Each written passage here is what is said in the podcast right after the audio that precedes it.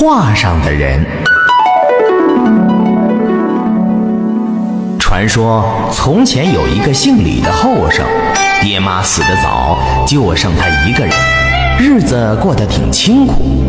他为人正直，大伙儿都夸他是个好后生。可是眼看着二十五六岁了，就因为穷成不了家，一直打光棍儿。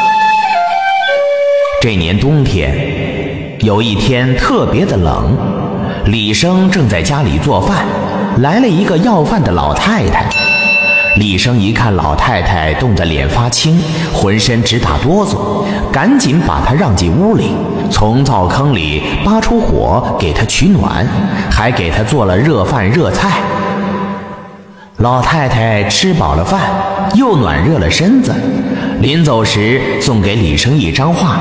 嘱咐李生把它贴在墙上，说以后会对他有帮助的。老太太说完就走了。李生照老太太的嘱咐，把画贴在了小土屋的墙上。画上是一个漂亮的大姑娘，冲他笑呢。李生有空就看这张画。这天，李生出外干活，很晚才回家。一开门，屋里暖和和的。他挺奇怪，到锅台前一看，锅里还冒着热气。揭开锅盖，里面是热乎乎的白面馒头和香喷喷的菜。李生很奇怪，每天他回来都得自己做饭，今天是谁给做的呢？而且是白面馒头。以后啊，天天有人给他做好饭菜。他打听邻居，谁也不知道这是咋回事他想，非弄个明白不可。这天呢，李生假装外出，走出后又悄悄返回来，藏在屋后，从窗缝往屋里看。不大一会儿功夫，只听屋里扑通一声，画上的美人跳了下来，系上围裙干起活来。这可把李生乐坏了。他闯进屋里，一把拉住美人的胳膊，也顾不上什么羞呀臊呀，嘴里一个劲儿的央求：“你别回到画上去了，就跟我过日子吧。”那大姑娘羞答答地说：“你松开手，我告诉你，我和你过日子现在还不到时候，我现在只是帮你做点活，还不能和你成亲。呃，为什么？”我是奉骊山圣母之命来帮助你的，只要你心正无邪，以后我会和你成亲的。就这样，画上的美人每天都下来帮李生做活，到晚上又回到画上去。美人心灵手巧，干什么活都特别入门。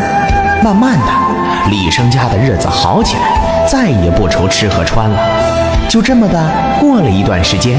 可把李生急坏了。他想，要是把画藏起来，美人也就回不去了。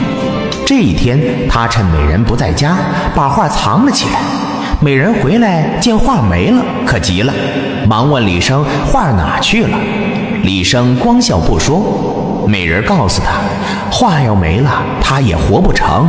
吓得李生赶紧把画拿了出来。李生有神话的事儿，一传十，十传百，传来传去，传到了县太爷的耳朵里。他一听有这等事情，急忙令人去抢画。衙役们奉命来到李生家门前，口口声声要李生交出神话，否则要带他到堂上动大刑。李生没办法，只好对美人说了这事儿。美人从画上跳下来，告诉李生：“我来对付他们。”他开门告诉衙役：“回复你们县太爷，除了李生，别人谁也甭想打我的主意。谁抢我去，谁就活不长。告诉你们县太爷，就死了这条心吧。”衙役们听了美人的话，不敢动手，只好回复县官。这县官本是个大色迷，衙役们的话他根本不信，亲自带了很多人要强抢美人儿。来到李家门前，又把李生吓了个发昏。美人告诉他不用害怕，他出门对县官说：“大老爷，你听着，你身为一县之主，要强抢民女，本身就是犯法。你当官的都不守法，还怎么管老百姓呢？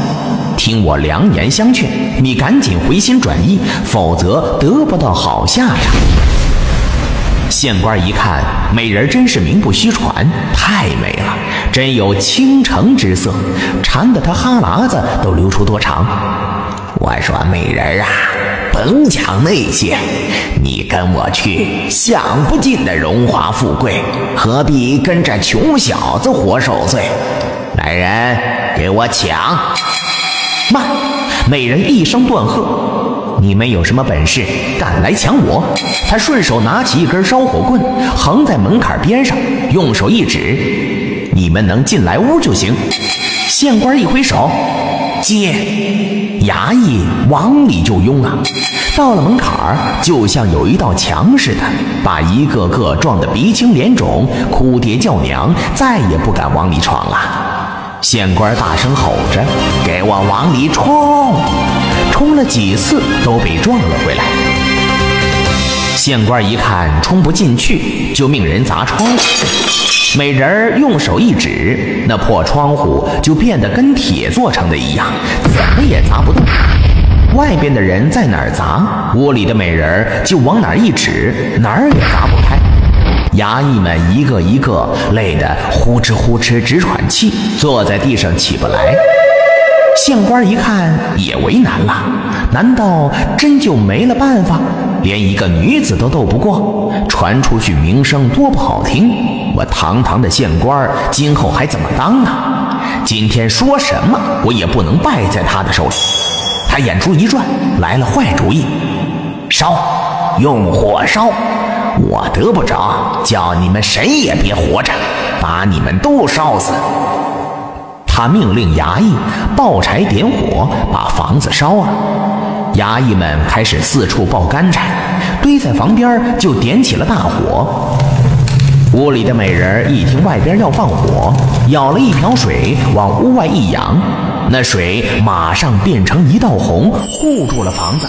大火怎么也烧不着房子。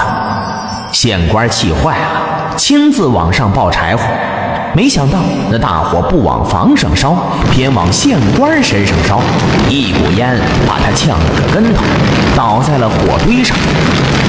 等衙役们把他救出来，他已经被烧成了个人不人、鬼不鬼的怪物。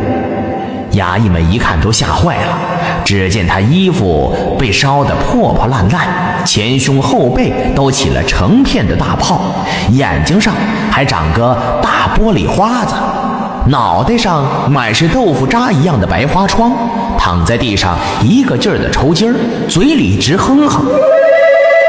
衙役们一看他这个穷德行，这真是报应，可别在这穷折腾了，赶快回去吧，要不连咱们都没有好果子吃。大伙把县官抬了回去，他被烧成了个残废，再也不能做官了。李生一看这画上的美人不但勤劳能干，还有这么大的神通，他又想和她成亲，就问美人美人想了半晌，终于答应再不回画上去了，选个良辰吉日，他们成亲了，夫妻恩恩爱爱，过起了好日子。李生虽然高兴，可心里总有些不踏实。他想，两口子过日子，哪有碟子不碰碗的？万一什么时候把他惹不高兴了，他要再回到画上不出来咋办？我得想法把那张画毁掉。他趁媳妇儿外出赶集，在家里偷偷把画拿出来用火烧了。他媳妇儿赶完集，刚回到家门口，就觉着胸口疼。他知道是丈夫要毁画了，就大声的叫他。